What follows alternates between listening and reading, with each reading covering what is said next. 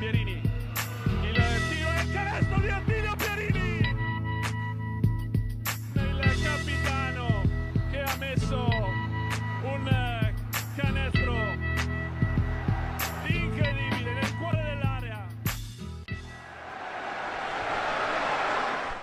Salve, ben ritrovati a una nuova puntata di Immarcabili, puntata numero 99. Ci avviciniamo sempre più alla, alla tripla cifra che arriverà appunto la settimana, la settimana prossima. Eh, campionati che, come solito, come abbiamo detto ormai da qualche settimana, si avvicinano alla fase clou, a quella in cui si decidono i verdetti, playoff e playout.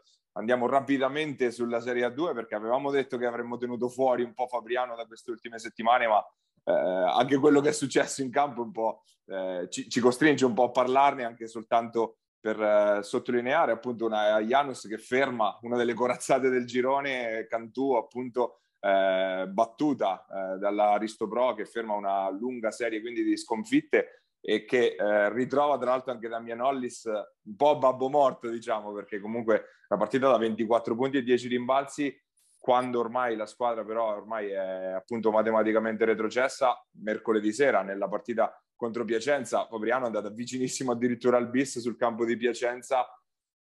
I risultati Gabri che fanno pensare che sia stato più il, il, peso mentale che non quello tecnico alla fine a incidere. Ma no, Paia, io ti dico che sono risultati che non contano assolutamente niente. Chiaramente eh, contano per gli altri, però. Esatto, contano per gli altri perché chiaramente contano per gli altri, ma quando affronti queste partite con motivazioni diciamo molto basse come poteva essere quella insomma della capolista a casa di Fabriano poi un attimo prendere eh, gli, gli, sgambetti no? e, e, fare queste robe qua se non altro il finale di stagione di Fabriano ehm, sta avvenendo in maniera decorosa, così come la società aveva chiesto e di questo chiaramente siamo contenti.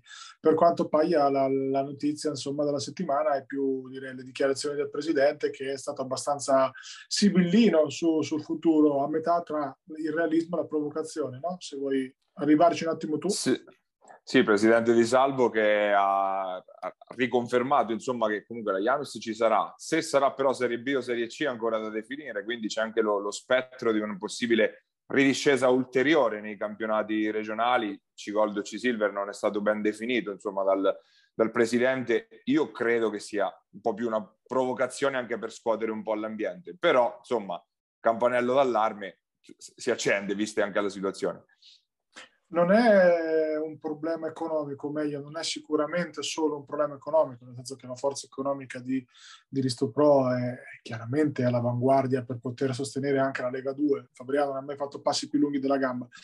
È un grido di allarme, è un grido molto forte legato all'amministrazione locale futura che si insiederà a breve, tra l'altro credo se non sbaglio a Fabriano, e che dovrà dotare questa società che è il fiore all'occhiello dello sport fabrianese, insomma, con altre realtà, perché comunque lo sport fabriano eh, in un territorio martoriato da, per problemi economici è comunque ancora una delle realtà importanti, ci sono realtà importanti anche in altri sport, non solo la pallacanestro, ma è chiaro che la pallacanestro anche per cultura è quella più importante dicevo appunto dovrà dotare la città di un palazzetto che sia degno appunto della storia che ha. È un messaggio molto forte, molto chiaro, anche io come te Paia credo che sarà comunque una Serie B, anche perché poi risalire eh, con i meriti sportivi, quindi senza acquistare il titolo, è complicatissimo. Vedere la formula della C-Gold di quest'anno, che è veramente complicata, lascerà almeno tre pretendenti, due o tre pretendenti fuori, insomma, e quindi credo che sarà una Serie B, magari sarà una Serie B un po' da battaglia, dipende da, da, da quello che sarà. Ad ogni modo, eh, non, non, non temano il futuro i tifosi fabrianesi perché la società c'è, però ecco, è giusto che si faccia presente a chi governerà poi la città che eh, ci sono problematiche anche molto importanti. E Fabriano che ri- riabbraccerà, tra virgolette, la squadra già in questo fine settimana per l'ultima partita casalinga della stagione, eh, in quanto la, la LNP ha accolto, anzi la federazione ha accolto la, la richiesta della società di poter giocare l'ultima partita a Cerreto, quindi nonostante non ci sia la capienza poi per giocare in Serie A2 in realtà ha chiuso un occhio per una volta la, la federazione, arriverà tra l'altro la, l'attuale capolista Udine, quindi anche l'occasione per vedere sicuramente una grande squadra all'opera e perché no, magari di provarci un'altra volta a farne un altro di, di sgambetto per, per, la Janus. Andiamo veloci come abbiamo promesso appunto su questo, su questo capitolo, scendiamo in Serie B dove invece eh, ancora tutto da decidere per uh, le nostre squadre. Partiamo, ritorniamo di fatto indietro di qualche giorno, prima di Pasqua, perché eh, tra venerdì e sabato scorso sono andate in scena eh, tutte, le, tutte, le, partite appunto della, della quartultima giornata. Partiamo dal derby di Ancona, Luciano Mosconi che eh, no, non, ha non ha avuto sostanzialmente grandi problemi contro la Virtus Civitanova, una partita che è durata diciamo un quarto e mezzo, poi è chiaro che la differenza di valori si sia, si sia vista tutta quanta e eh, comunque Campetto che ha confermato un po' quello, quelle, buone, quelle ottime impressioni che aveva fatto appunto a Roseto vincendo, era chiaro che basta, sarebbe bastato molto meno insomma per portarla a casa, però si è dimostrato un campetto sicuramente pimpante diciamo.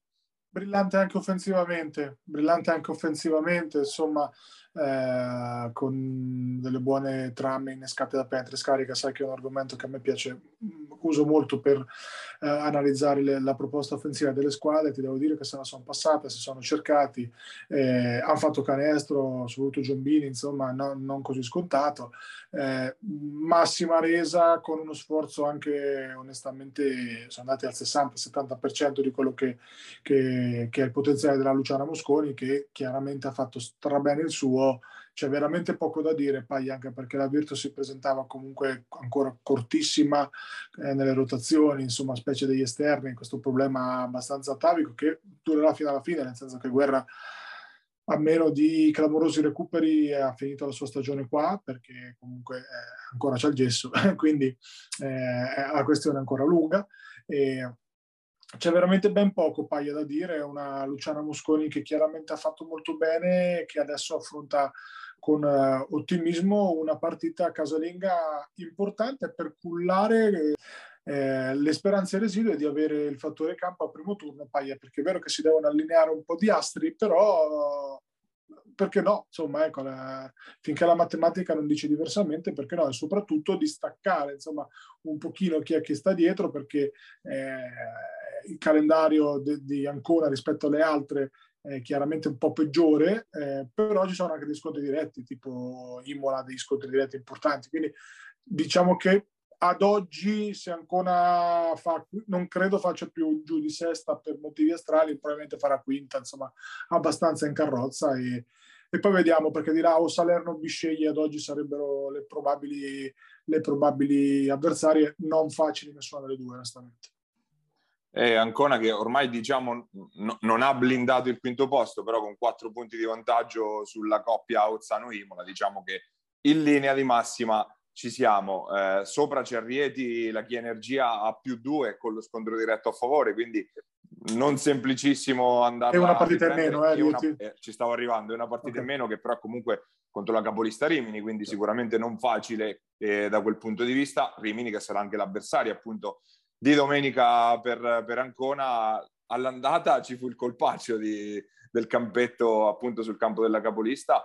Le ha fermate tutte e due tra l'altro le capoliste alla fine del campetto parlavamo di squadra un po' piatta da quel punto di vista qualche mese fa invece alla fine due zampate importanti le ha, le ha, le ha piazzate sicuramente la, la Luciana Mosconi. Diciamo che obiettivamente il quinto posto sembra ormai la collocazione definita diciamo quella più probabile però certo, sicuramente un pensierino ancora al quarto posto lo si può fare e cambia dal giorno alla notte. Perché eh, cambia tanto. quarto posto vuol dire vantaggio del fattore campo, quinto eh, no, appunto. E cambia tantissimo, no? Paia, quinto secondo me è il risultato in linea con le aspettative, nel senso eh, niente, di troppo, niente di incredibile, ma neanche male, insomma, quindi il valore viene rispettato di un roster che era da, abbiamo sempre detto, quinto, sesto posto, ecco, quindi poi la, la decisione dei scontri diretti. Poi che ci sia arrivato con degli scalpi importanti e perdendo magari eh, alcune partite anche in casa che non doveva perdere, questo è un altro discorso, però eh, diciamo in linea con quelle che, sono le, le, le che erano le aspettative eh, ovvero subito a ridosso del, delle prime. Ecco. Assolutamente sì, eh, mentre chi si è andato un po' a inguagliare adesso è la, la Golden Gas Senigallia perché eh, domenica scorsa, sabato scorso aveva un match point di fatto per chiudere il, il, discorso playoff. Ovviamente non era semplice andare a vincere a Faenza, è maturata una sconfitta proprio nel, nei secondi finali, una partita combattutissima punto a punto praticamente per 40 minuti è chiaro che Senigallia sembra un filo in calo rispetto a qualche settimana fa. Faenza, squadra più in gas del girone a questo punto, ma anche quello forse ce lo, si poteva aspettare dopo una stagione comunque di alti e bassi, comunque le qualità di, eh, della Raggi Solaris stanno venendo fuori e Raggi Solaris che adesso è a meno due proprio dall'ottavo posto di Senigallia. Partita veramente brutta dal punto di vista estetico, ma bellissima dal punto di vista dell'intensità, perché chiaramente c'era tanto in palio e la, e la palla pesava. Eh, alla fine devastante è stato a Romando, come sempre è capitato in questo, in questo campionato. Onestamente credo abbia chiuso con 22 punti, 23 rimbalzi, stoppate, una roba una prestazione dominante e, e, complice, l'ennesima. A questo punto iniziano ad essere, secondo me, troppe le prestazioni invece al di sotto del par di Bedin e Varaschin, che soprattutto Bedin non sta in campo. In questo momento qua non riesce a stare in campo, ne abbiamo tessuto le lodi in passato giustamente perché ci aveva sorpreso anche insomma, per un rendimento assolutamente importante, in questo momento non sta in campo non sta in campo perché spende dei falli inutili che poi lo condizionano, costringe il coach Gabriele ad andare con quintetti piccoli che con squadre grosse con, o, o, o, molto atletiche come appunto a Romando, a Romando ha banchettato onestamente, Bedini ha giocato 17 minuti, una cosa del genere eh, ed è troppo imprescindibile, ma poi ripeto, dei falli veramente sciocchi, inutili, mh, mettere le mani sulla palla in uno show quando già, insomma, no, tu mi insegni, Paglia, eh, uno show che già è complicato per un lungo, alza le mani, fermo lì, evita di far danni, insomma, eh, ma, ma, anche tanti falli veramente offensivi, insomma, mh, mm, malissimo, malissimo Bedine, e soprattutto perché, ripeto, è il totem Off- ehm, anche difensivo, vuoi non vai sui lunghi di questa squadra. Dall'altra parte, Baraskin idem, eh, con problemi diversi. Secondo me lui ha perso un po' di fiducia in attacco in questo momento e quindi eh, non dà quelle garanzie anche difensive che ci si aspettava, anche se è un pochettino stato un po' più rim protector nelle ultime partite di, di, questa Golden Gas. Dall'altra parte, chiaramente, eh, eh, se togli due lunghi contro una squadra così prestante fisicamente, fai fatica, nonostante Faenza abbia giocato quasi sempre senza Molinaro, di cui secondo me non, non, non, se ne sentiva la necessità in questo momento, in questa squadra qua, perché comunque ha dei lunghi atipici che bastano, avanzano per fare, per fare i playoff. Anzi, paradossalmente un Molinaro ti appesantisce, no? Paglia quindi ti costringe ad andare a un ritmo più basso che eh, che chiaramente non è nei interessi di Faenza. Nonostante tutto questo delirio di roba, Senigallia è andata lì lì per giocarsela, come sempre ha fatto, perché Senigallia in questo campionato non ha mai avuto una debacle, non me ne ricordo una importante, un meno 20, un meno 15, ha sempre lottato contro tutti e questo è, merito del lavoro che è stato fatto da, da Ligi a Gabrielli, alla società in giù, però chiaramente adesso arrivano i problemi perché eh, innanzitutto se domenica c'è la partita da non sbagliare mai contro lo Sutor reduce dalla vittoria quindi non banalissima. Eh, ci sarà sicuramente pressione. E poi ripeto è fondamentale che questa squadra recuperi ma a livello proprio di stare in campo i suoi due lunghi perché Giacomini non può far pentoli coperti. Giannini che quando si accende è veramente un giocatore letale però sono pochi, mettici che Bedetti offensivamente sta producendo un pochino meno di quello che aveva prodotto non più di un mesetto fa, ma è normale perché gioca ormai stabilmente da quattro e mezzo, perché chiaramente i lunghi non fanno fatica a stare in campo. Lo stesso Cicconi Massi che ha fatto secondo me bene nelle ultime partite, anche lui ha avuto problemi di falli, c'era un momento che ha chiuso con quattro falli tutti e tre lunghi, sai, complicata, no Paglia? Eh sì, Senigallia che ora si guarda appunto alle spalle, come hai detto giustamente Capri, domenica arriva la Sutor Montegranaro in una partita che no, di fatto entrambe non possono sbagliare, o meglio, la Sutor si è creata un po' il paracadute con la vittoria di domenica, di, domen- di sabato scorso su Giulianova, Senigallia ovviamente invece non può perdere ulteriore terreno perché Faenza ha una partita invece che, che, come sempre quando c'è Iesi di mezzo è difficile pure da pronosticare perché Iesi veramente ogni domenica ci, eh, veramente difficile da, da, inquadrare e da prevedere quale possa essere la versione dell'Aurora che poi va in campo dopo due vittorie in trasferta consecutive, meno 28 in casa contro la Luis. Luis, altra squadra di quelle che pure per imprevedibilità sicuramente non, non, non mancano, ma Luis che in questa fase del campionato è in netta netta crescita, addirittura di fatto ci sarebbero anche loro per la zona playoff perché sono a meno 4 ora dalla, eh, dalla Golden Gas. È chiaro che l'obiettivo sia la salvezza diretta per loro ed è già più o meno, non diciamo fatta, ma quasi fatta. Iesi invece che con questa sconfitta di fatto si è condannata ai play-out eh, può cercare di scalare una posizione, ma di fatto non è che cambi molto poi in, quella, in quell'ottica lì. Iesi che appunto senza Rocchi con Gai sottotono è ovvio che poi alla fine andando a stringere non è che resti molto per arginare una squadra informissima come la Luis invece. Ma Paia, guarda, io capisco poco di pallacanestro come mi hanno fatto notare da più parti ed è giusto che sia così, però eh, ti devo dire che quando un paio di puntate fa dissi che sto campionato se durava altre due settimane, un mese, la Luis faceva i playoff, non ho sbagliato più di tanto perché onestamente stanno giocando anche una pallacanestro molto bella da vedere, veramente belli, intensi, fanno tantissimo canestro, una fiducia pazzesca, ruotano in tantissimi. Ripeto, a me quello che sorprende è converso la crescita che ha avuto sto ragazzo in questo momento, è uno eh, veramente, non ti un top lungo del campionato, però sicuramente un lungo di assoluto livello, di assoluta qualità e a inizio campionato non stava in campo, cioè a inizio campionato questa squadra qua era Jovovic centrica, adesso Jovovic è uno dei tanti di un sistema che come al solito coach Pacarier, che è uno dei, dei, degli allenatori che, che, io stimo di più in questo girone, eh, ha creato bene, ha creato bene, ha fatto di penetra e scarica, ha fatto di, um, di tanti pick and roll, di tante uscite, una pericolosità da tre imbarazzante, fan canestro tutti da tutte le parti.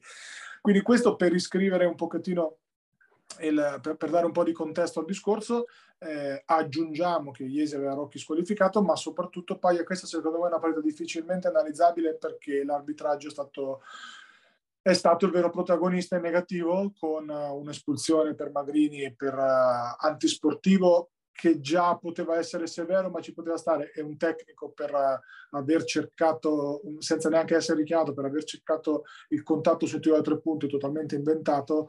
Chiaro che è una squadra che stava rimontando, era partita male, probabilmente avrebbero perso lo stesso e per carità assolutamente, però in quel momento Iesi rimonta e, e, e fanno fuori Magrini così. Arbitri che poi sono andati totalmente in pallone, non ci ha capito più nulla e hanno iniziato a fischiare anche peggio di, di, di queste robe qua e quindi parlare di campo senza Gai, scusate, senza Rocchi squalificato, senza Magrini diventa anche difficile. Lui sostanzialmente ha passeggiato, ha fatto quello che voleva. È un peccato che si debba parlare di arbitri e non di pallacanestro, senza togliere, però ripeto, uh, meriti a Ana Luis scintillante. Eh, Iesi Paglia, come diciamo sempre, ormai non è più una novità, che, che Iesi ci sarà domenica prossima perché ci sarà quella capace di battere chiunque o quella capace di perdere anche con noi onestamente male come ha perso a, a Civitanova. È ovvio che una squadra monodimensionale che fa del run and gun la sua unica forma di, di pallacanestro ed è così. Cioè, il giorno che fanno canestro vincono con tutti, il giorno che non fanno canestro perdono con tutti. Secondo me trovare un'altra formula di, di, gioco non c'è ed è giusto che coach Francioni stia cavalcando questo, chiamiamola small ball, chiamiamola come vuoi, anche se c'è Gloria che tanto small non è, però ti voglio dire... Eh, le note liete arrivano secondo me dai ragazzini, comunque da come stanno in campo, anche se la produzione offensiva di Mehmed in questo momento è un po' calata, ma chi se ne frega, comunque anche Ginesi quando entra, prende, spara, eh, con fiducia, dovrebbe essere pronto per il play-out anche Tandia, che secondo me è una bella mano lì sotto la darà, ce l'aveva anticipato coach Francioni, no? che dovrebbe finire la formazione in tempo per, uh, per poter essere no? messo dentro e, e sarà insomma, un bel plus perché chiaramente quando esce Gloria, Cocco è un lungo undersize con caratteristiche diverse, molto meno rim protector e quindi cam- cambia un po' tutto. Iesi che farà il play out e chiaramente ogni volta che fai il play out comunque sia che ci arrivi con 20 punti, sia che ci arrivi con 6 o con 8, come magari potrebbe arrivarci una tra Civitanova e Sud, poi i valori si azzerano. Si va sugli accoppiamenti e poi è sempre una brutta bestia.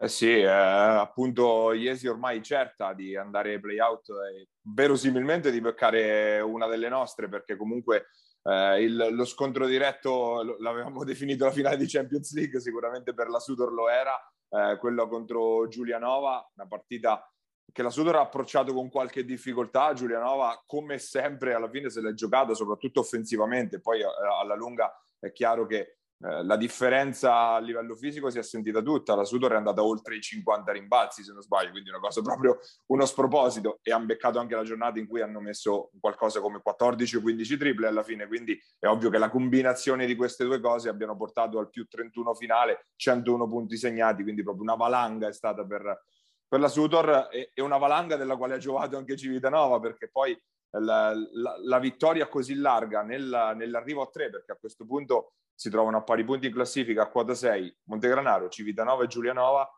la, lascerebbe Giulianova all'ultimo posto. La, la, classifica Pulsa vede tutte e tre le squadre appaiate per, per quanto riguarda gli scontri diretti. Oggi, se la classifica fosse congelata ad oggi, quindi se nessuna di queste vince più da qui alla fine, Giulianova è retrocessa, Montegranaro e Civitanova si guadagnano appunto la chance di giocarsela ai play, ai play out. È chiaro che qualcosina magari potrebbe cambiare. Come dicevamo, Virtus che domenica ha una potenziale chance in casa contro Cesena, Sutor che va sul campo di una Senigallia, no, come dicevamo prima, un filo in calo con qualche, con qualche apprensione in più, magari si può muovere qualcosa.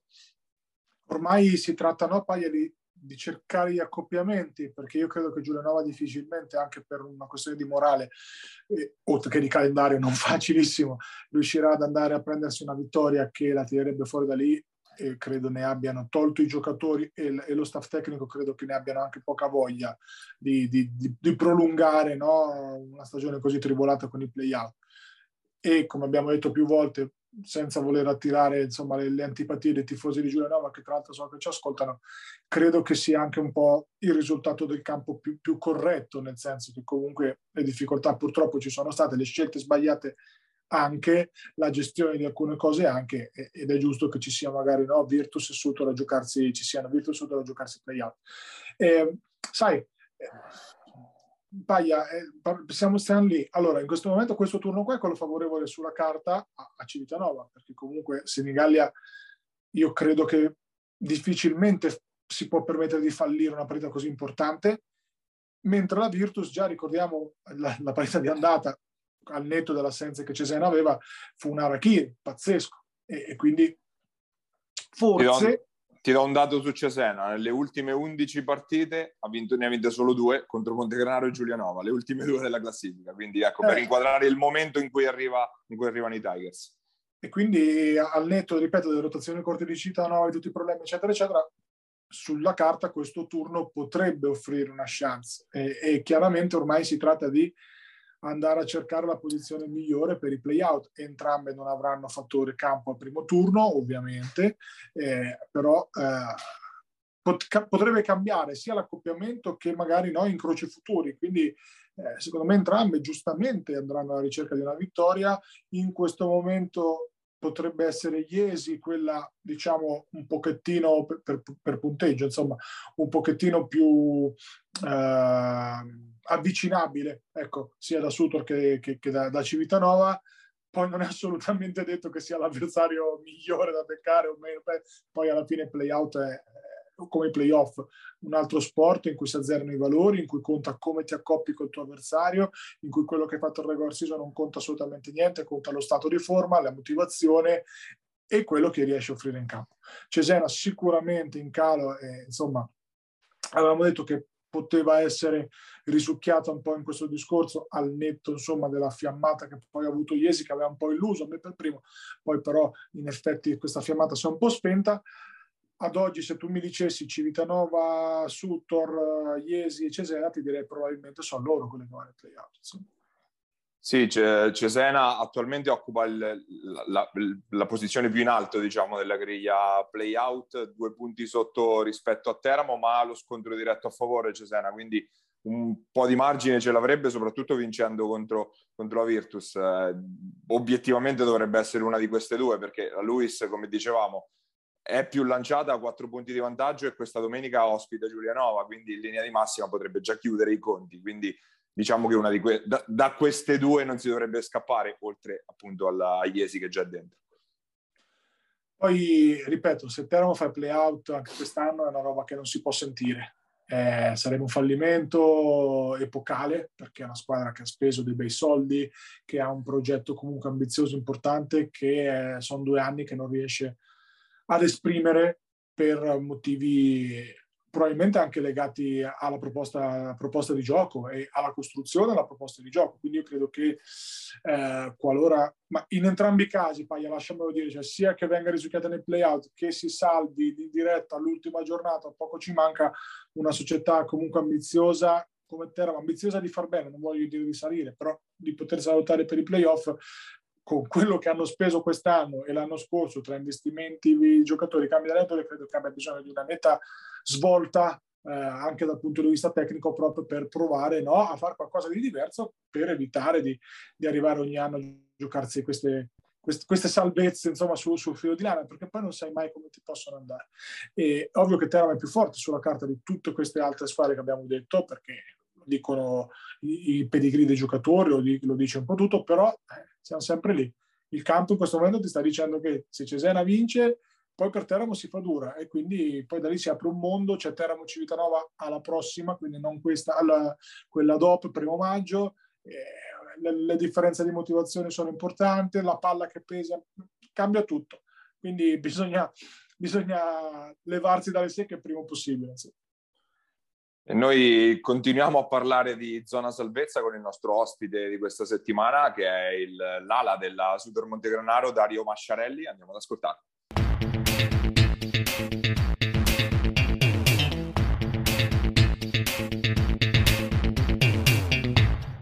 Nostro ospite questa settimana abbiamo l'ala della Sudor Montegranaro, Dario Masciarelli. Grazie innanzitutto di aver accettato il nostro invito. Grazie a voi. Allora, partiamo ovviamente dalla, dalla fine, dalla partita di sabato, una vittoria liberatoria direi per, per voi. Un primo tempo un po' in apnea, poi vi siete sciolti nel secondo tempo, siete andati, siete andati via dritti. Come ce la commenti questa prestazione? Ah, guarda, su, sull'esito della partita sono sincero, era da una settimana che zero dubbi su come sarebbe finita. Poi in realtà vedendo i primi due quarti un attimo di paura ce l'ho avuta, e... però poi abbiamo preso, come hai detto tu, abbiamo preso il via e ora ovviamente sono abbastanza decimati diciamo da, da quella che era la squadra di inizio stagione. E noi siamo stati bravi, abbiamo fatto, comunque abbiamo fatto anche canestro, quello che ci manca un po' è, è stato fare canestro da tre punti e, e domenica invece siamo riusciti e come hai detto tu sempre è stata una, una vittoria che diciamo ci ha liberato un pochino da qualche preoccupazione anche se ancora non è detta tutta però eh, ci ha dato un po' di forza.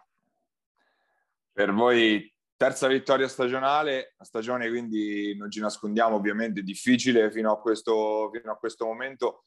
Si sapeva anche fin dall'inizio che comunque sarebbe stata una stagione in cui c'era da lottare un po' per salvarsi. Te l'aspettavi però così difficile sin dall'inizio? Non me l'aspettavo abbastanza complicata, ma non così, sono sincero. Eh, è un girone che secondo me è di un livello superiore rispetto agli altri, non me ne vogliano gli altri, ma eh, è un mio pensiero.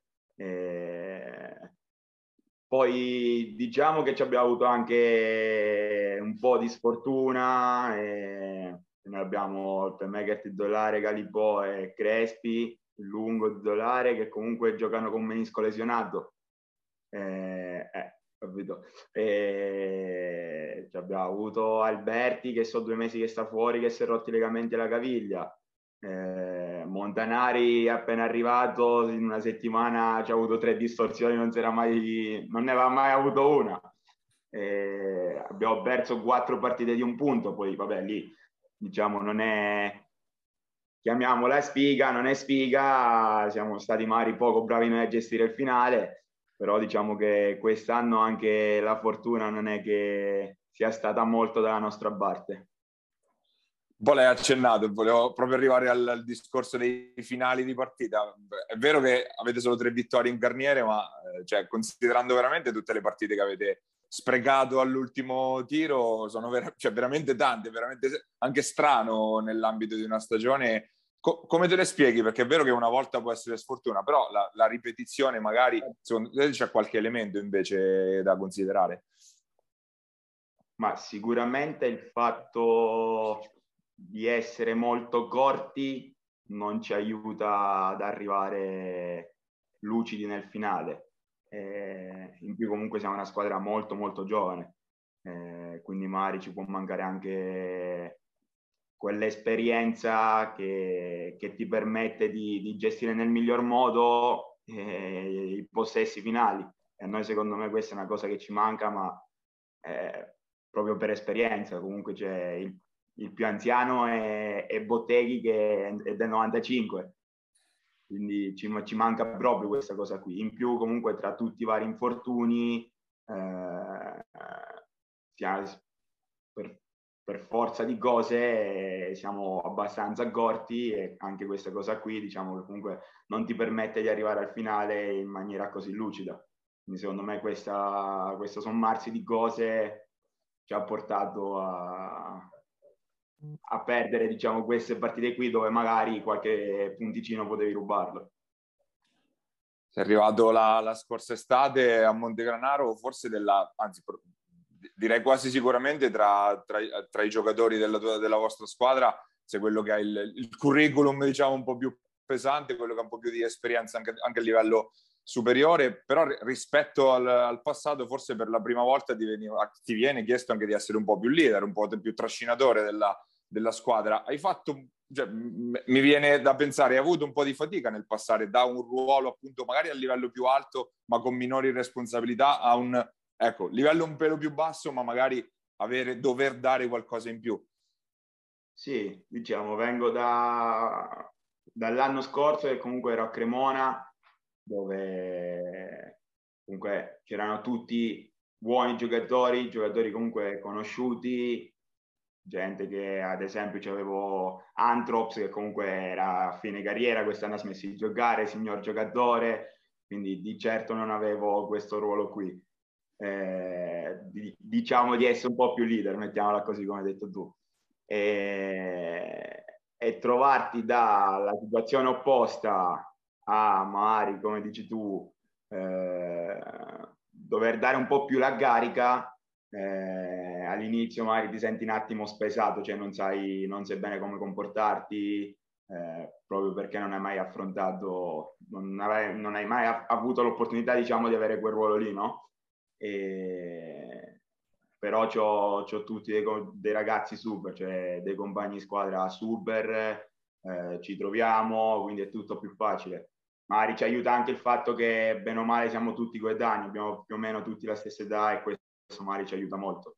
Ecco, anche qui col fatto che magari non... È, con la stagione complicata che stiamo affrontando, eh, questa cosa qui secondo me ci, ci aiutate e ci aiuterà molto, sperando di raggiungere l'obiettivo eh, nell'affrontare tutte le partite, che comunque siamo un gruppo abbastanza unito. Gabri. Ma allora, mh, mm, abbiamo notato con uh, l'arrivo di, di, Damiano Cagnazzo una, una tua, posso dire, produzione offensiva incrementata numericamente parlando in maniera molto importante. Eh, non sto facendo assolutamente paragoni tra eh, coach Baldiraghi e coach Cagnazzo, ci mancherebbe, però ecco, volevo, volevo capire eh, se è stata più una richiesta, come ti posso dire, del coach a livello di personalità oppure proprio sono cambiati magari dei set offensivi che ti hanno coinvolto un po' di più, perché c'è stato proprio c'è stato un mese che hai fatto 20 di media sostanzialmente più o meno era quel periodo lì, insomma, poco dopo l'arrivo di, di Damiano, il Cagnazzo. Ma in realtà ci ho sempre avuto, sia quando c'era Baldo, Baldiraghi, che, che, con Damiano, ho abbastanza libertà di gioco, mettiamola così, con, con entrambi. Eh, con, con Baldiraghi, eh, secondo me comunque siamo, abbiamo, siamo partiti tardi, anche preparazione, certo. tutto, siamo partiti molto tardi. E, e, quindi secondo me anche, parlo di me personalmente, anche a livello fisico magari non ero al top, mettiamola così. E, e questa cosa qui secondo me un pochino l'ho, accusata. E, poi la, la differenza che c'è tra, tra Baldiraghi e Damiano è che l'unica cosa che ti dico che magari veramente cioè che cambia è che Damiano molto più tum, tum, tum, eh, prendi e tira, se c'è un tiro dopo tre secondi prendi e tira, non ti dice nulla, cioè, anzi è quello che vuole lui, no? Eh, vuole che vai sempre a 3000 e, e questa cosa qui invece un pochino mi ha aiutato Ok. Eh, aumentando il numero dei possessi, aumenti il ritmo, chiaramente un giocatore con le tue caratteristiche ne, ne guadagna. Senti, senti più tre o quattro? Tre. Tre. non avevo dubbi su questo. eh, però, insomma, mi, sa, mi, sa, che da quattro mi manca qualche chilo, quindi... Devi mettere sotto a magnà. eh, capito, mi servirebbero quei 7-8 kg in più per, per essere un buon 4 che margini pensi di poter avere? Proprio loro a questo proposito, al di là del tiro da fuori, che sicuramente magari è una cosa su cui stai lavorando sicuramente, ehm, per giocare da tre, perché comunque un tre moderno eh, la palla la deve mettere per terra, magari qualche pick and roll lo può giocare, eh, che, che, insomma sei ancora giovane, sei 98, quindi hai tutto il tempo del mondo per, per mettere su un arsenale completo. Quali, su che cosa vorresti lavorare nel breve periodo per trasformarti allora in maniera come posso dire, definitiva, ecco, in un, in un esterno puro. Allora, dico, secondo me le mancanze più grandi che ho in questo momento è, è sicuramente sul tiro, anche se comunque so di poter far canestro, cioè ad esempio di Omari, dico l'anno scorso no, era una stagione particolare, però Mari anche l'anno a Civitanova, comunque tiravo discretamente. Non sono un tiratore, questo è poco certo, sicuro. Certo. E... Però sicuramente per i tre di oggi magari prendere dopo un'uscita e tirare, che questa è una cosa che assolutamente mi manca. Eh, parliamo sempre di, da tre punti magari. Sì, sì, sì, sì, sì, sì.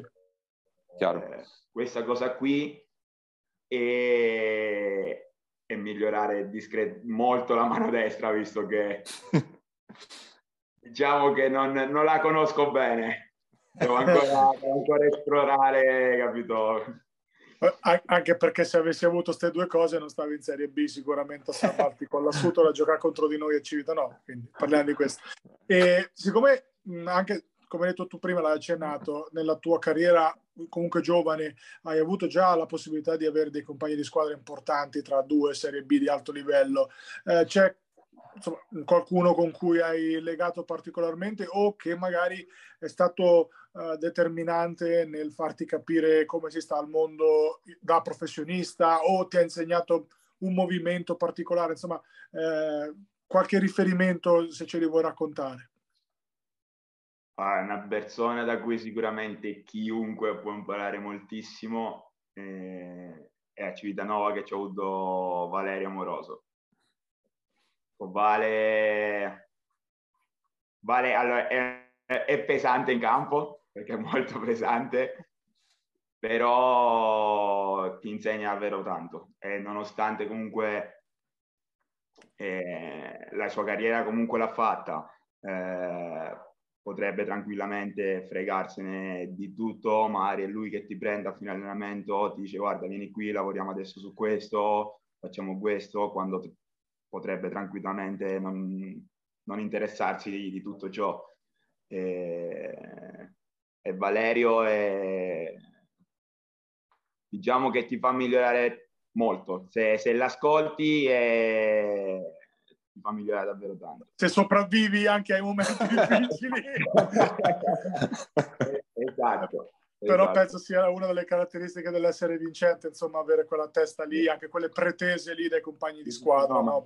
Valerio anche, anche, in allenamento zero, non accetta la sconfitta, cioè piuttosto arriva lì con macete, eh, ma non, non accetta sconfitte. Ok, mm, Paglia. Questo, Dimmi.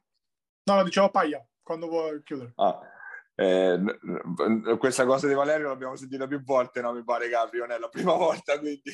No. Comunque ripercorro velocemente la, la, carriera di Dario, originario di Pescara, cresciuto appunto a Pescara, ma poi esperienze anche in A2 con la maglia di Siena, ma poi in Serie B ad alto livello, appunto di nuovo a Pescara, ma anche nelle Marche con Fabriano, Civitanova e ora appunto a Montegranaro. Non era però scontato che diventassi un cestista, perché comunque la famiglia Mascerelli, per me che sono appassionato di ciclismo, è una famiglia importante anche e soprattutto per quello. Zii, pa- e, e parenti vari, tutti i ciclisti professionisti. Come, come sei uscito cestista da una famiglia così importante per il ciclismo italiano? Allora, in realtà è iniziato tutto perché cioè, mio fratello giocava, giochicchiava a basket e quindi quando ero piccolo piccolo mi si doveva portare dietro, se no rimanevo solo a casa e mi si doveva portare per forza dietro e quindi col fatto che mi portava sempre nei campetti, io stavo lì ore e ore a guardare a questi che giocavano, eh? e da lì mi è nata, nata la passione per, per il basket, anche se fino a metti, 12 anni eh, ero in fissa anche col ciclismo e volevo fare anche ciclismo. Anche se il, il fisico tanto da ciclista, forse un po' altino. Eh, per, per Guarda, ti, dirò, ti dirò questa cosa qui. Quando ero più piccolino, praticamente io mi rubavo la bici a papà, nonostante era gigante per me, e uscivo da solo in bicicletta. Me ne andavo in montagna, nonostante, cioè senza di niente a nessuno praticamente. E, e delle piccole società di ciclismo che sono in Abruzzo, eh, conoscendo sia mio padre che mio zio, eh, gli hanno chiesto se, se, io volessi correre, vedendomi andare in bicicletta, capito? Quindi non, non è detto, è... non esatto. è detto. Poi dopo invece è imbolcato la, la, strada del basket appunto a, a Pescara sulla, con la sponda, sulla sponda amatori, anche se appunto vogliamo, volevo parlare anche un po' del, dell'ambiente basket Pescara. Oggi due, ci sono due società in Serie C Gold, l'Amatori e la eh, Pescara Basket, che tra l'altro tutte e due di altissimo livello, hanno chiuso prima e seconda nel campionato di C Gold. Ce ne parli un po' anche dell'ambiente appunto pescarese del basket, che è una realtà dove c'è stato sempre fermento, però è mancato magari lo spiccare il volo, direi. Sì, eh, diciamo che a Pescara la cosa principale è sempre stata il calcio quindi diciamo che manca un po' di cultura proprio. Cioè, è vero che c'è sempre stata, tanti anni fa ha fatto anche la Serie A, eh, però ad esempio, ora prendo un'altra realtà in Abruzzo, non è Roseto, cioè Roseto è il basket, invece a Pescara è il calcio, quindi manca questa roba qui, manca proprio un po' di cultura. E, e quest'anno però entrambe le società stanno facendo davvero una grande stagione e, e secondo me una delle due potrebbe anche riuscire, riuscire a salire.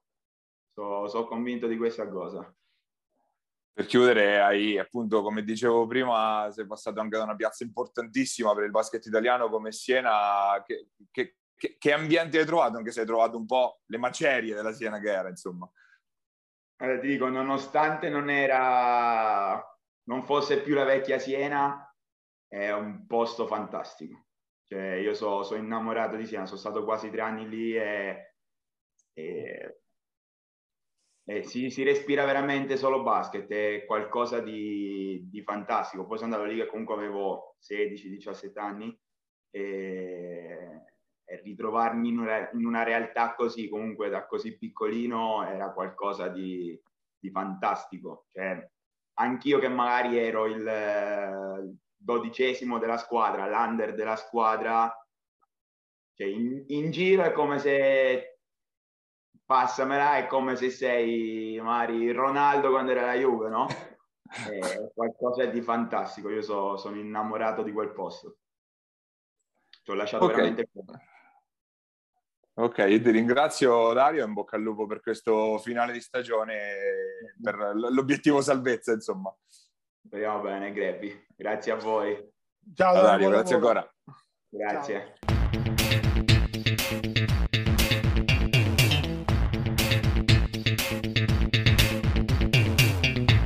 Ed era Dario Masciarelli al nostro microfono, l'ala della Sudor Montegranaro. Ora scendiamo in Serie C perché comunque in C-Gold iniziano i playoff, in C-Silver siamo all'ultima giornata prima dell'inizio appunto di eh, playoff e playout. Andiamo con ordine. Prima in Gold, Gold che la scorsa settimana è rimasta ferma per lasciare spazio a... Vabbè, mi, mi viene sempre da ridere quando parliamo di Coppa Italia, eh, Coppa Italia che in semifinale comunque ha visto l'uscita delle prime due perché comunque il Bramante sconfitto per la seconda volta in stagione, tra l'altro dalla Roburosimo, la Alle Matelica invece sconfitta in maniera pesante da Foligno, quindi finale che tra l'altro ancora non si sa quando e in che format verrà giocata tra Osimo e Foligno, se, non si sa nemmeno davvero se sarà gara secca o eh, andata e ritorno, quindi aspettiamo delucidazioni su questa, su questa competizione, ma pensiamo ora a playoff e playout. Per quanto riguarda i playoff, in questo fine settimana si inizia col primo turno, si incrociano terza, quarta, quinta e sesta dei gironi, Marche Umbria da una parte e Abruzzo dall'altra. Io, Gabri, come ti dicevo prima, vedo molto, molto equilibrio. Io le andrei anche a guardare un po' una per una, diciamo, queste, questi accoppiamenti Intanto con particolare attenzione guardiamo magari alle nostre, alle marchigiane. Pisaurum che ha chiuso al sesto posto alla fine va ad incrociare Isernia, la vincente, e poi se la vedrà con la Vigor Matelica nei quarti di finale. Isernia squadra eh, magari corta, non molte soluzioni alle spalle, ma eh, squadra che sicuramente ha giocatori di, di livello. Penso all'ex Porto Sant'Epidio Cinalli, penso alla Guardia Monacelli, uno che anche dalle parti nostre si è visto molto con le maglie di Perugia e di Val di Ceppo, secondo me bellissimo quarto di finale questo. Io sono sulla tua Ottavo di finale, scusa. Eh, sì, con quel tabellone stranissimo che anche esatto. solo a guardarlo è veramente brutto. Eh, io, Paglia, sono d'accordo con te, nel senso che ci sarà molto equilibrio, la vedo molto equilibrata come, come, come, come serie playoff, ma tutte quante, perché probabilmente quello che con un po' di presunzione era stato definito un girone più forte, quello marchigiano, secondo me forse così tanto più forte non è, perlomeno nella parte, come ti posso dire, tolte le punte, ecco. E, e anche le punte dovranno poi dimostrare di poterlo, di, di, essere così favorite, perché poi è complicato. Eh, sicuramente è un girone più infarcito di stranieri e di stranieri forti, passami il termine, quello, quello abruzzese, ci sono veramente giocatori forti, eh, probabilmente perché ci sono meno gio- giocatori locali di questo calibro, insomma, no? o più forti o meno forti.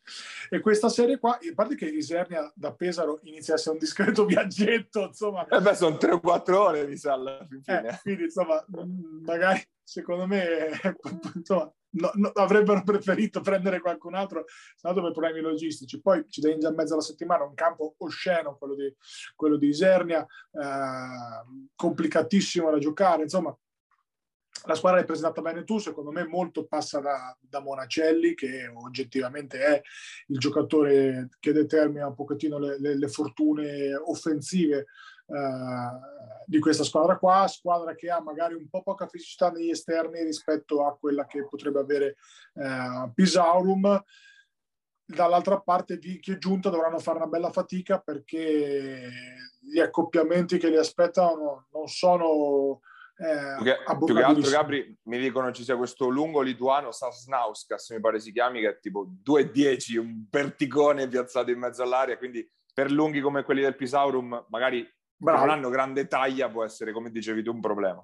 Eh, quelli sono matchup importanti, perché io dico sempre, squadre che vogliono vincere, secondo me non possono prescindere da lunghi stranieri, purtroppo per fortuna ci gold forti, ma forti, forti, forti. Ne parlavamo anche fuori onda paia ieri per, per, per telefono. E, e, queste squadre ce l'hanno, ce l'hanno perché poi senza arrivare all'amatori Pescara comunque hanno dei signori giocatori. Ok, eh, per Pesaro sarà decisiva spizzicarne una, possibilmente la, la prima, come sempre si dovrebbe fare nei playoff, andare a spizzicare in trasferta la prima che hai eh, per poi difendere il fattore campo. Credo che Pesaro ce la possa fare, però oggettivamente sono tutte serie molto difficili da pronosticare. Paglia. Eh, non so cosa ne pensi tu sul su pronostico secco, io ti dico... Eh, non semplicissimo, soprattutto appunto perché, come dicevamo, a occhio, perché poi io sono perlomeno sono squadre che ho visto, forse in qualche caso, ma veramente per brevi tratti o per video anche difficile, non le, non le, conosciamo benissimo, conosciamo i nomi perché tanti giocatori li abbiamo visti negli anni, poi affrontare le nostre, però a occhio perlomeno sembrano tutte serie molto sul filo del, dell'equilibrio per quanto riguarda l'altra marchigiana che entra in scena in questo turno è ovviamente la Roburosimo, una Robur anche lanciata sulle ali dell'entusiasmo no? in queste ultime settimane, eh, Robur che affi- eh, affronta nel primo turno col fattore campo a favore eh, la, il basket Basto. Basto è una squadra che aveva fatto anche grandi annunci a inizio stagione, sembrava una di quelle, di quelle che voleva provare a giocarsela sul serio, è andata un po' invece a finire sottotono, ma anche l'acquisto di un giocatore come Raupis in estate sembrava una garanzia no? di, volerci, di volerci provare a stare lassù ad alto livello. invece la squadra alla fine è scivolata fino al sesto posto, squadra che comunque sotto canestro, oltre a Raubis, anche eh, Gabriele Mirone, quindi un altro giocatore che per la C-Gold sicuramente è tanta roba, ha fatto un cambio in cabina di regia perché è uscito Andrea Murolo, che è tra l'altro uno dei migliori realizzatori della squadra, ed è, ed è arrivato eh, Rotundo, quindi anche squadra che ha fatto questo movimento anche particolare in corsa perché cambiare comunque la regia non è, eh, non, è, non è, scontato, ma se parliamo di cambi in casa Robur, beh, sicuramente ne hanno fatti a bizzeffe e comunque eh, tutto sommato non è andata troppo male. Sarebbe difficile forse anche da, da, da, inquadrare per vedere in particolar modo che, eh, che Osimo troveremo e che Vasto troveremo. Bella sfida Dubois contro Raupis, no Gabri? Secondo me, allora, Osmo favorita per il fattore campo che sappiamo quanto è importante per, per, per la Robur. Eh, da, da, come minus però ci mettono l'inesperienza di tanti ragazzi del roster. Eh, questa è una cosa importante.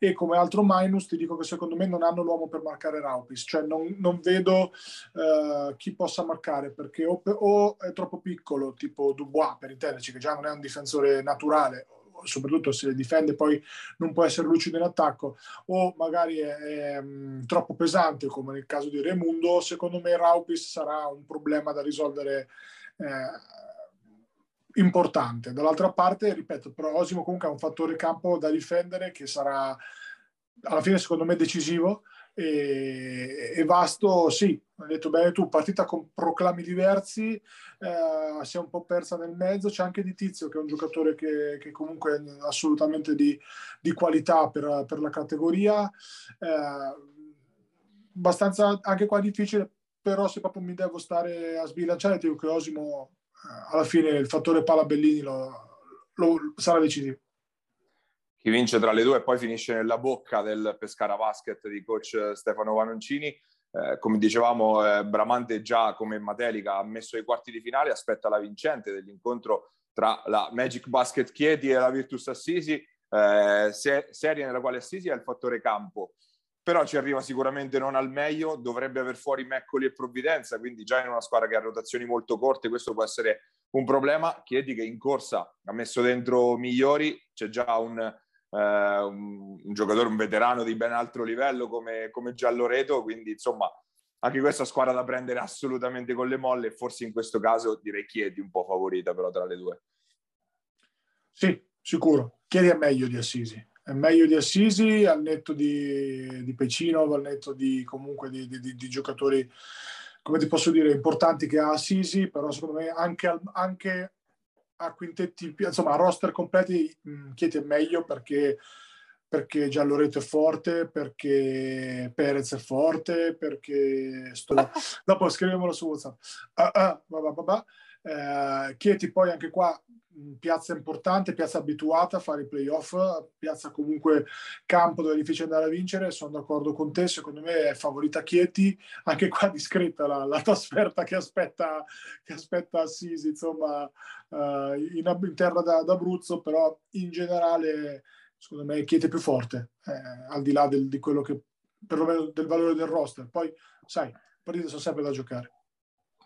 L'ultimo quarto di finale invece personalmente credo possa essere anche il più interessante quello tra Lanciano e Valdiceppo. Lanciano che avrà il fattore campo dalla sua parte, squadra che abbiamo in parte visto la, nella scorsa brevissima stagione. Eh, si è appuntellato e ha cambiato anche qualcosina perché eh, se n'è andato Ranitovic, è arrivato Lakic sotto canestro, un altro lungo eh, di nazionalità serba in cabina di regia, un ragazzo che conosciamo bene dalle nostre parti, eh, Mattia Valilli da Porto Sant'Elpidio, che di fatto è esploso quest'anno, ha fatto veramente un, un bel campionato nel ruolo di playmaker della Unibasket, dall'altra parte una Val di Ceppo che è partita piano ed è venuta fuori eh, alla distanza e che soprattutto ha tanti volponi di, queste, di questi campionati, di queste partite, eh, dei, dei, giocatori che di queste partite insomma ne hanno fatte parecchie, può essere davvero un, bel, un bello scontro questo Gabri. Io, Paia, sono, sai come la penso sui veterani che giocano i playoff? E ti dico che per me sarà equilibrato, ma Val di Ceppo equilibrato fino a un certo punto, cioè mi sbilancia un po' secondo me Val di rotazioni magari più corte ma con giocatori come Casuscelli, come Meschini non ci vuole avere niente a che fare ai playoff. Se Meschini decide di accendere non vedo chi di Lanciano possa, possa marcarlo onestamente. Eh, lo stesso Munic ormai un vecchio volpone di questi campionati qua, ce lo ricordiamo anche a Matelica, insomma per intenderci un po' stanziale come lungo e anche qua con, con, con Lungo di, di Val di Ceppo si accoppia um, così così, nel senso che deve uscire fuori e con Ambrosino. E chiaramente eh, non, no, non, banale insomma perché Ambrosino se lo fai tirare fa canestro quindi ti voglio dire e poi eh, c'è anche Bolekauskas quindi eh, ne devi marcare due insomma. Esatto quindi c'è sempre comunque qualcuno da far uscire. Io ti dico che per accoppiamenti Val di Ceppo secondo me per accoppiamenti matchup individuali ti parlo e, e, per esperienza secondo me Val di Ceppo ha qualcosa in più.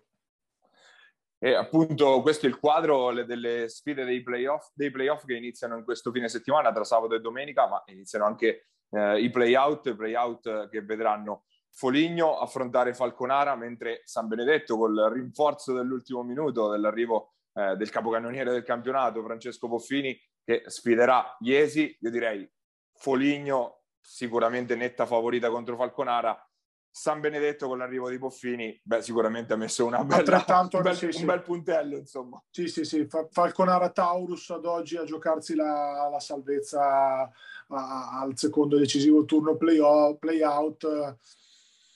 Vediamo.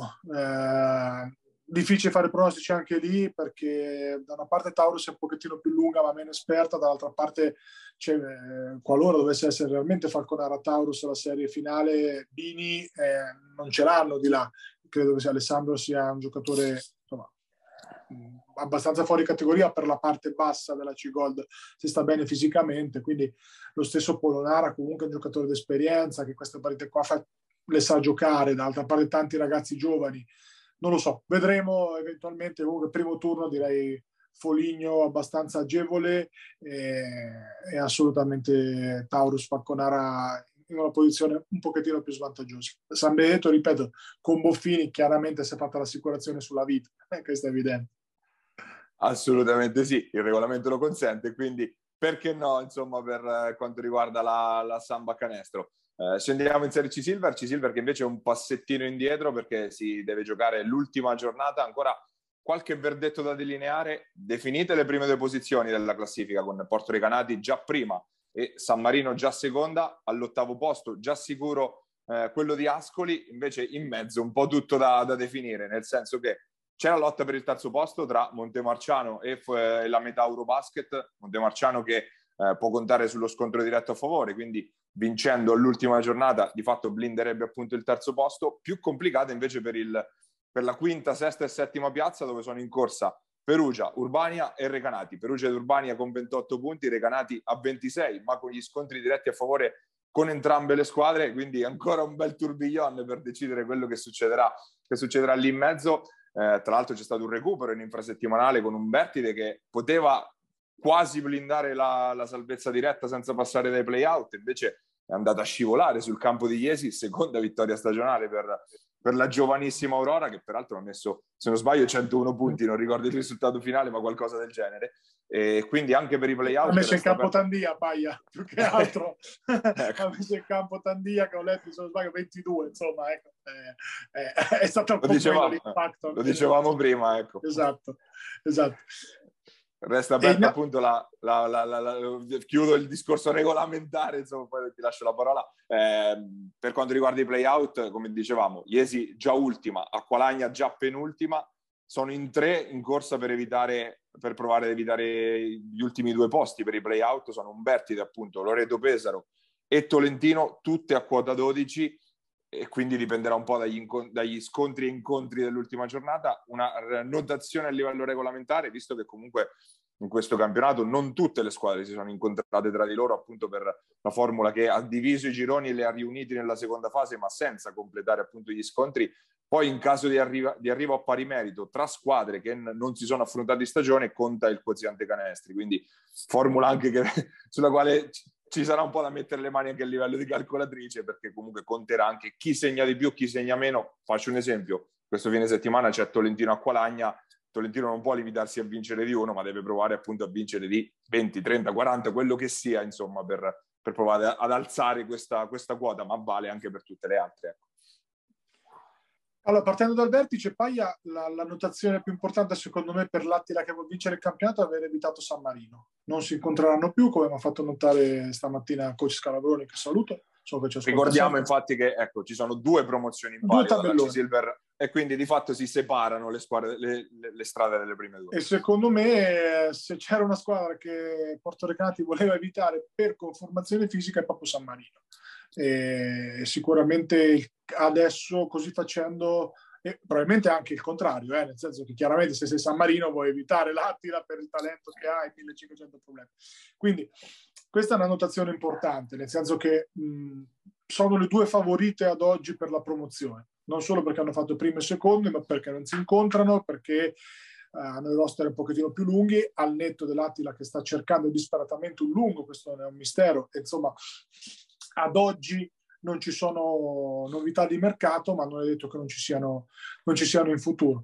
Eh, per quello che riguarda appunto poi gli accoppiamenti, eccetera, magari ne parleremo settimana prossima, è stato super esauriente come sempre nel, nell'esporre la, la, la, situazione. Paradossalmente eh, mi viene da dire autogol, vabbè, pazzesco di Umbertide che ieri insomma ha fatto un bello scivolone, ma tra l'altro ieri ci ha dimostrato che ai play-out, a play-out come sempre il coach Frazzoni ci aveva anticipato, li metteranno dentro poi quelli buoni perché comunque la vogliono difendere la categoria, categoria che mi permetto di dire è molto funzionale al loro progetto e e ricordo, ricordo, che in questo caso per i play-out la formula invece è uguale a quella di C-Gold, quindi se lo giocano le ultime quattro ne retrocede una sola e con Acqualagna che sappiamo come è ridotta, insomma, gli si ha speranze concrete, diciamo. Assolutamente sì eh, di mantenere, ripeto, una categoria che come squadra di sviluppo dei loro giovani, che sono tanti e sono forti, ha assolutamente senso al netto delle difficoltà, ma chi se ne frega, eh, l'importante è sviluppare bene i giovani, come appunto ben fa onestamente l'Aurora da questo punto di vista ormai da anni. Eh, direi Paglia di chiudere qua, nel senso che eh, aspettiamo magari i risultati di questo weekend senza metterci a fare i conti con carta e penna per fare delle previsioni che poi sarebbero difficili eh, in bocca al lupo insomma a tutte le squadre marchigiane in questo momento di, di C-Silver, ma dalla B in giù, dalla, purtroppo Fabriano retrocessa per la fase calda del campionato, staremo a vedere. Eh, sicuramente anche per noi sarà con i turni infrasettimanali che arriveranno, eh, non sarà proprio banalissimo seguire tutto, cercheremo di farlo nel miglior modo possibile. Insomma. Sì, l'anno scorso col Covid era più facile perché ce n'erano di meno. Comunque magari ricordo al volo l'ultima giornata, visto che comunque sarà significativa per molte, Tolentino contro Acqualagna, quindi come dicevamo poco fa, Bartoli Mechanics che si vuole giocare il terzo posto, sfida all'Ascoli Basket che invece, dicevamo, già sicura dell'ottavo, San Marino, eh, sfida Gualdo, due squadre che non hanno più niente da chiedere in, questo, in questa regular season, Basket Giovane Pesaro contro Perugia, che dicevamo è tra quelli in lotta per il quinto posto. Recanati Montemarciano invece sarà forse la partita più interessante di questo, di questo weekend. Porto Recanati Iesi, di fatto partita ininfluente. Loreto Pesaro contro Porto San Giorgio, con una partita che interessa appunto i pesaresi. E per, e per chiudere, Umberti De Urbania con eh, i destini di playoff e playout che si incrociano tra queste due squadre. Tra l'altro, un'altra nota con, quella, con la quale ritorniamo alla Coppa Italia il prossimo fine settimana non inizieranno subito playoff e playout perché spazio alle Final Four addirittura di Coppa Italia di C-Silver piazzate nel weekend del primo maggio. Veramente un capolavoro, mi permetto, mi permetto di, di, dire. A Montemarciano, ricordiamo. A Montemarciano, esatto, sì. Eh, formula infatti diversa da quella della, della C-Gold, con due giorni invece per questa Final Four utilissima che abbiamo amato davvero tanto. Per quanto ci riguarda, comunque siamo alla chiusura anche di questa puntata. Ringraziamo eh, come solito se ci state guardando FMTV che ci trasmette sul nuovo canale 75 del digitale terrestre o su YouTube al nostro canale Immarcabili TV, la versione podcast al solito su Spotify ed Apple Podcast. Un ringraziamento anche a Basket Marche e a Giuseppe Contigiani che ci ospita sulle sue piattaforme. Noi ci vediamo la prossima settimana per la puntata a 2-0, la puntata numero 100, sempre qua su Immarcabili. Pierini, il tiro il canestro di Attila!